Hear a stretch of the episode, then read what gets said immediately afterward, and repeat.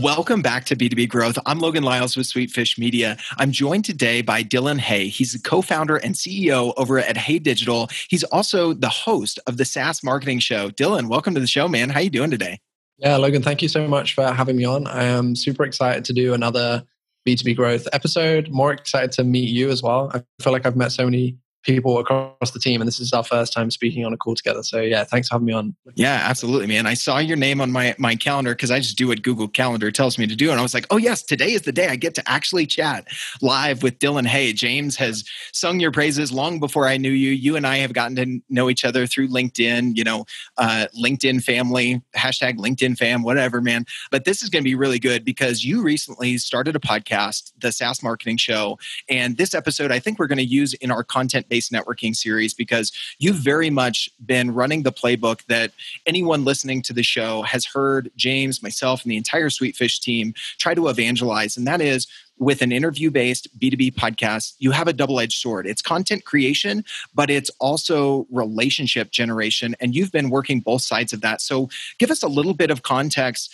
into your show, why you started it, how you kind of envision both these sides. And then we'll get into a little bit of your journey and some really great successes you've seen in the early days. I've been telling people about it. And so I, I thought we had to document it here for people to learn from. So give us a little bit of the backstory and then we'll get into some of the tactics and lessons learned, man. Sure. Yeah, of course. So the the reason that we started the podcast or I started the podcast was purely based off of James's advice as well, just to make sure I get that get that in there. I know he'll appreciate that. So James and I were talking about this. It must have been maybe even a year and a half ago or slightly longer when I came to visit him in Orlando. We had a cool day together at like Disney and stuff. That was fun.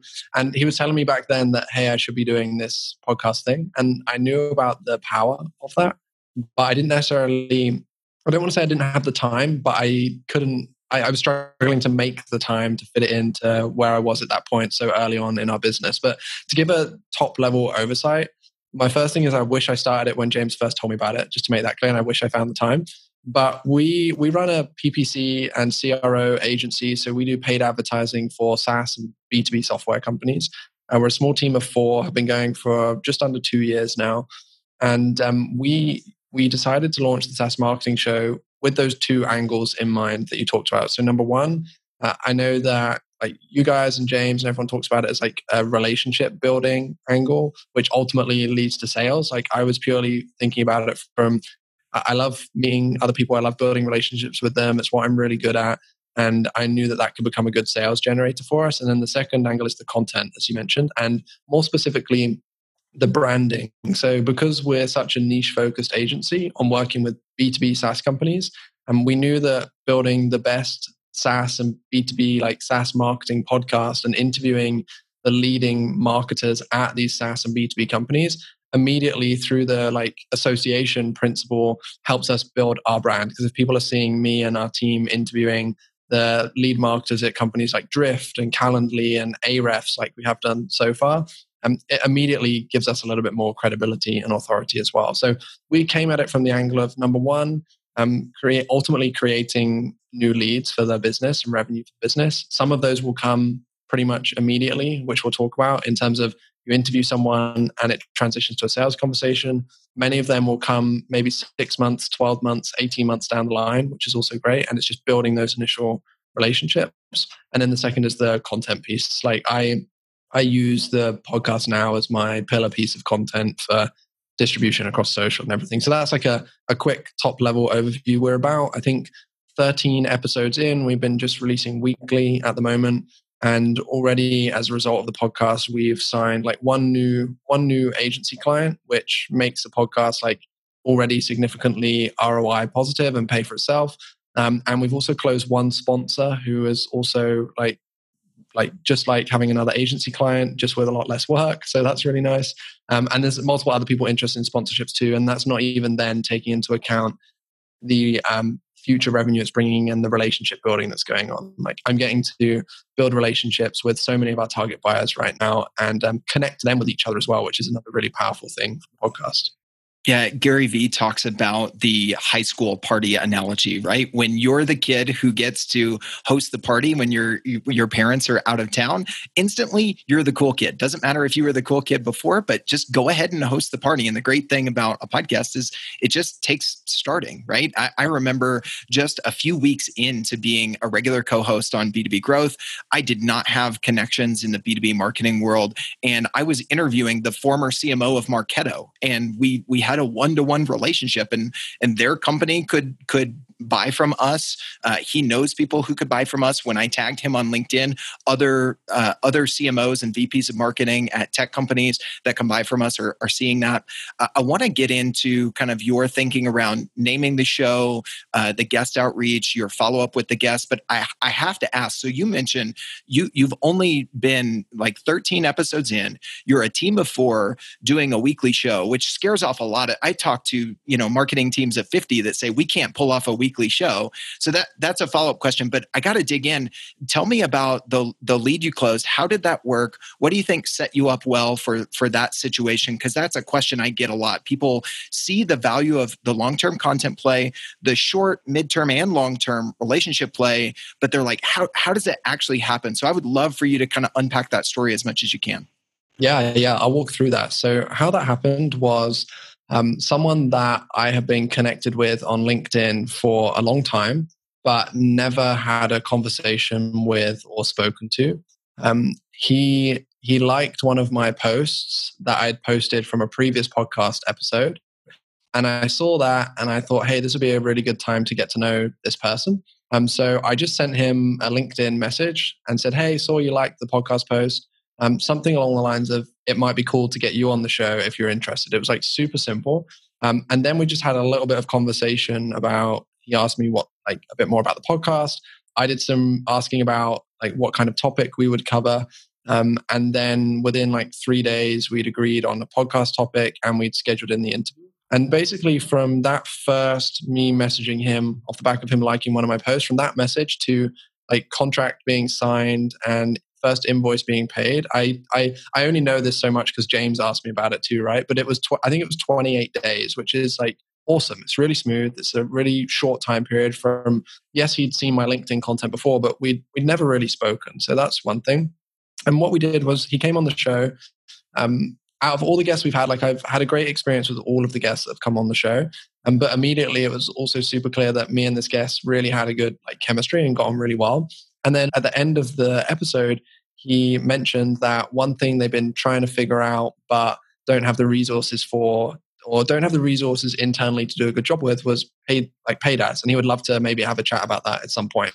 Um, so it was completely led by him. I didn't say anything or suggest anything. Um, and then a couple days later, we got on a call to just explore it in a bit more depth. Like a week later, we had our proposal call, and then a week later, everything was done. So it was super smooth. And for me, it was one of the easiest deals that we've ever closed because I had so much credibility and authority already that actually, when we were running through our proposal deck on our proposal call, I remember he said very clearly to me and my team, "Hey guys, like we don't need to we don't need to go through all of this stuff. Like we can just get to the pricing section and then like what the next steps are." And I've never had that on a on a proposal call before, and I know that that was purely because of the the relationship and the credibility built through the podcast. So yeah. Man, I love that. Just just that feedback, like it changed the whole conversation. Uh, he brought it up with you. W- what's your typical sales cycle length? Like, is 28 days? 28 days is an amazing time to quickly see ROI on this strategy. But how does that also compare to kind of your average sales cycle length and things like that?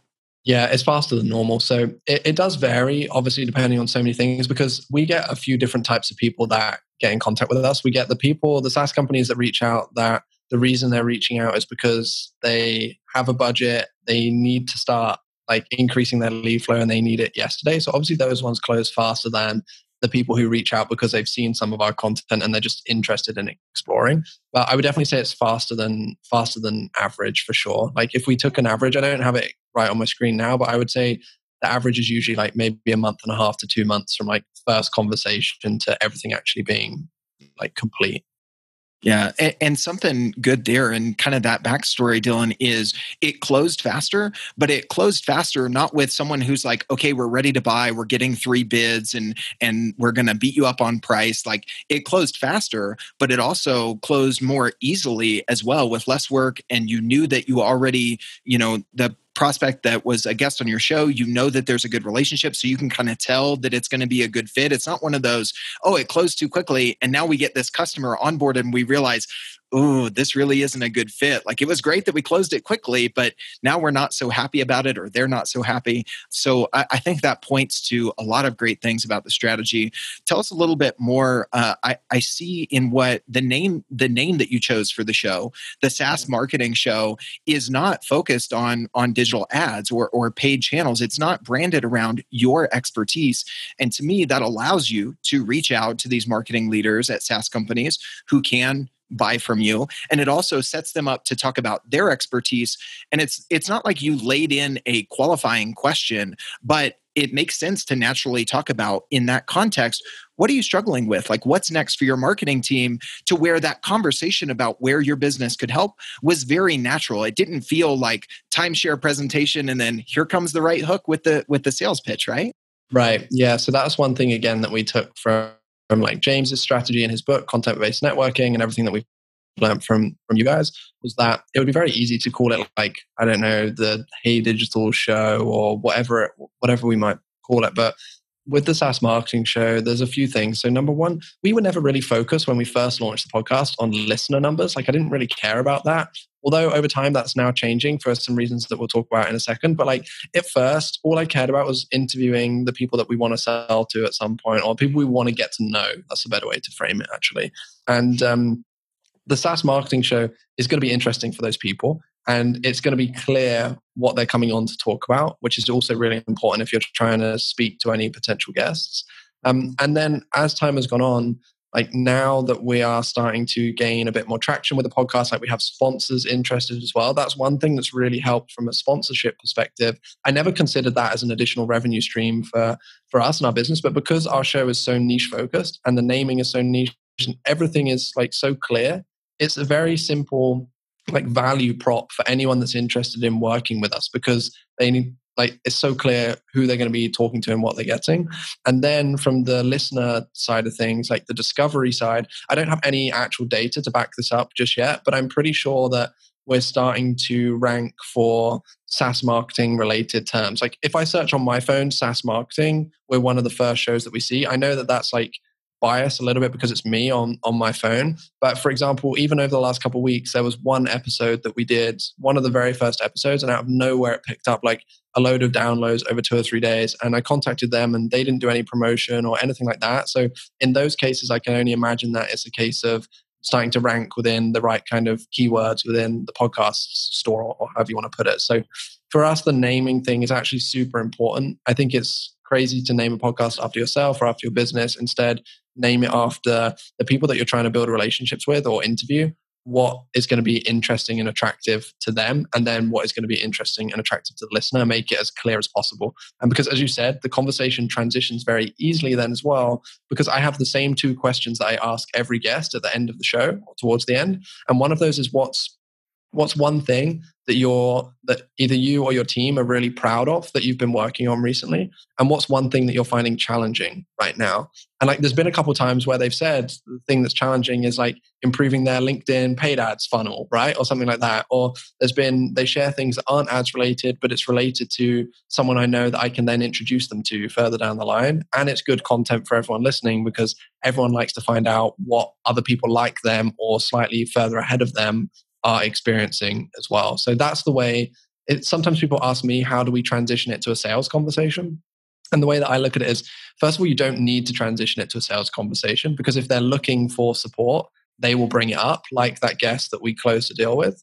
But if they're not looking for support right now, instead of just trying to go hard into a sales conversation, focus on the building of relationships so that when they are ready, they remember you and they come to you. And one way to do that is through learning a bit more about them and their challenges by asking them a question like that. Man, that is so smart, Dylan. I love the way that you've layered that into your interview framework and it, it's your two standard closing questions because it does position you well to figure out what are their challenges and, and can I help or not? Or, and the way that you help might not necessarily be, hey, let's talk about our service. They might say something else like, hey, they want to start a podcast. And you say, hey, go check out Sweetfish. Or, you know, we're looking for this, this piece of our MarTech stack. And you know, based on other customers you've talked with or other podcast guests, you can make a recommendation that you feel good about, and now you've added value.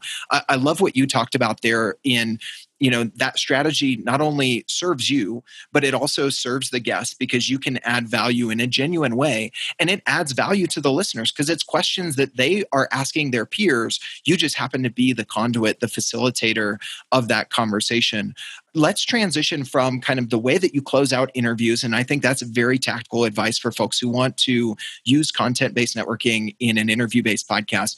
The guest follow up strategy. What have you done so far? What has worked? What hasn't? And what do you see in the future? You mentioned some plans to me offline that you haven't quite enacted yet but what's working and what do you see working that you're going to try and test here uh, yeah, in the weeks question. and months to come yeah, great question. So, one thing that I said to you before we started this that I wanted to make clear is like, we don't really have a ton of processes built right now for this podcast. And that I wanted to say that because I know a lot of people hold themselves back by thinking, okay, I need the guest outreach process done. I need the booking process done. I need the follow up. I need all of those things.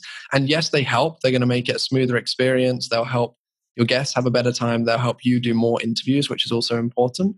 Um, but you don't need all of those things. I guess I'm fortunate where um, I've built somewhat of a audience, nothing big, but somewhat of an audience on LinkedIn and other platforms over the last few years, which has meant once we did launch the podcast, I've had just guests coming to me nonstop. So I haven't really done too much outreach apart from some larger guests that I really wanted to get on for that like authority play early on within the podcast.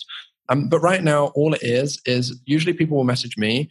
I'll decide pretty early whether or not they're a good fit just by asking them for, for me i ask them some pre-qualifying questions based on our target buyer persona and i'm very like clear about that so i know that um, for us we it doesn't make sense for us to be speaking with any saas company unless they're at least a million dollars in annual recurring revenue ideally significantly more than that but there's like no point us talking to them about paid ads if they don't fit that so I bring that into my qualifying criteria for guests as well. And the way that I frame it to the guests is that for my podcast, like specifically, I want to keep the not to say people at smaller companies aren't valuable, but I want to keep the guest criteria as people at SaaS companies who have driven results from their marketing. That if I ask them what's something that's working well, it's not a small project that's driven one sign up or one lead, because that might be something that's worked well for an early stage business. But I want to make sure the people that come on the show are sharing advice that they've actually delivered on and has driven revenue. So it's very easy for me when someone asks me, like, oh, why am I asking that? It's very easy for me to explain why based on who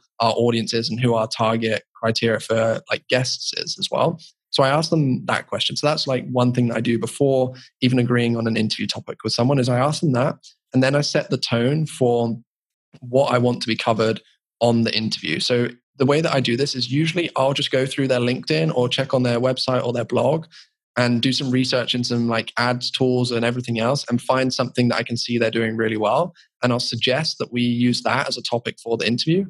Or I'll ask them what they think makes sense to cover. Most of the time, they come back with like two or three different ideas of what they'd like to talk about. And usually I'll just deep dive into one of those a little bit just to make sure that there's some substance to the topic. But that doesn't take too much time. It's like one or two messages back and forth normally. Um, and then once that's done, I share a booking link with them where they schedule onto my calendar. And once they do that, they get an automated email with the calendar request. And then they do also get an automated email that I prepared just with some preparation notes for people that are either new to podcasts, haven't done them before, where it's like, here's some equipment I would recommend if you have time. If not, try these alternatives. Um, and here's the way that we structure our interviews. And this is what you can expect afterwards. So I have that that goes out. And then they come on the show once the show is finished, naturally, the guy that I am, I'm like chatting with them quite a lot in LinkedIn or anywhere else. So the process is normally I'll just send them an email or a LinkedIn message when the episode goes live, which is normally a couple of weeks down the line. But because of the relationship that I've built with them throughout the interview, they're normally messaging me about other things on LinkedIn and elsewhere anyway. So that's like how it looks for us right now. What I'm building out is just processes where um, we build out a process for guest outreach because I do want to up the frequency of the shows. So right now, to do one show a week, I can rely on inbound, but I would love to be in a spot where we're doing like three shows a week, four shows a week. And to do that, I need to do some outbound. So we're building out a process with our team of, okay, these are how we identify potential guests. This is how we reach out to them. Um, so we're doing that, building out some better automations around the follow up. Someone invited me onto his podcast a couple weeks ago. Logan, I'm going to share it with you after this meeting because it was like it was this awesome thing where I clicked the link and then there was a video explaining some cool stuff and a few other really useful bits of information, and I love that. So thinking about doing something like that. Um, but then that's probably it. I'm just going to keep it simple. Like the whole the whole point of the podcast for us isn't to get super fancy and flashy with it. It was just to be building those relationships with our buyers. Now that we have like closed deals and we have spot podcasts like sponsors, now we can start to lift up the production quality and everything else. But that's not essential for this to work. It's just I love using it as a co- as a content piece as well. So the better quality the podcasts, then the better quality content I can create further down the line. So I know that was like a fairly long answer, but I wanted to make sure I broke down the different steps and gave some practical advice on all of those. I think that is super practical, Dylan. And I, I love that it's, you know, coming from a team like yours, a four person team that's doing a weekly show. I talk to so many teams that say we're a lean team of, of 25 or 50. There's no way we could pull off a, an episode every other week. We're thinking about one episode a month. And I just push back and say, that's if you're interviewing people in your target market why wouldn't you want more conversations? And two on the audience growth side on the long game one episode a month is just not gonna not gonna generate much not very quickly. I, I also love what you talked about there in that it's not disingenuous to to make the criteria for uh, most of your guests. Now you're interviewing some folks who don't exactly fit your buyer persona for other reasons. They'd create great content. They help you build some authority that sort of thing. But when when you do position it similar to your closing question it's good for you and it's also good for the listeners because if i keep this focused on marketing leaders at saas companies over a million dollars in arr and kind of in this sweet spot then i'm helping my audience hear from their exact peers and i'm i'm not wasting their time with something that's not going to be applicable. And so again you know james talks about it in the win win win. You you win the guest wins by looking like a rock star with with the audience that that you're building for them and the audience wins by hearing from their peers. So uh, i i talk to a lot of people that just say man it, it feels like if i'm just interviewing prospects and that's my criteria you know it feels only self-serving but i think this example really unpacks it that it it serves you better in the content perspective the relationship and it's still a win for the guest and for the audience when you do it the way that you're talking about. Dylan if anybody listening to this is is kind of on the fence either based on bandwidth uh, based on how how do i run this strategy effectively what would be your main advice to folks who who are kind of sitting on the fence for any of those reasons that maybe were in your head before you started as well? Yeah, so I, I procrastinated on this for a year and a half, as I said to you earlier on, right? And um, I now wish that I started this a year and a half ago. My excuses back then were the same as that. It was like, okay, we've just started building this business. I need to be dedicating all of my time to everything else. How can I commit to doing the podcast or something like that. On reflection, that was such a silly, stupid idea because the podcast is like the most effective way to speak to your target buyers and build an audience at the same time. So my advice would be first of all, the typical thing of like just just do it and get started. We talked about earlier on how uh, it might have been before we started recording, but we were talking about how um, it doesn't matter if the first couple episodes like aren't great quality or anything else because you can constantly be upgrading and improving and if you're having conversations with the people that you want to be talking with it doesn't really matter too much what it's like. There are some quick wins like first of all um, i know you probably don't want me doing this but like people should just talk to to you guys at sweetfish like that's the easiest way to solve everything. But the second one is if that's like not right and if that's not the right move for you like it's very it's maybe not easy, but there are so many people out there now, especially with everything that's happening in the world right now with podcasts, uh, like podcast volumes increasing too. There are so many people out there who can support you, whether it's you use a piece of software to improve your editing process or speed that up, whether it's you find a freelancer or a contractor to help you upload the episodes or something like that. You can do that for a low budget. Of course, you have to be aware that if you spend a low budget on some of these people, then the quality isn't always going to be guaranteed to be incredible. But that, that is a route that you can go down if it's really stopping you. Like, hey, if you need to find someone to just quickly improve and edit some episodes and upload them, like you can do that.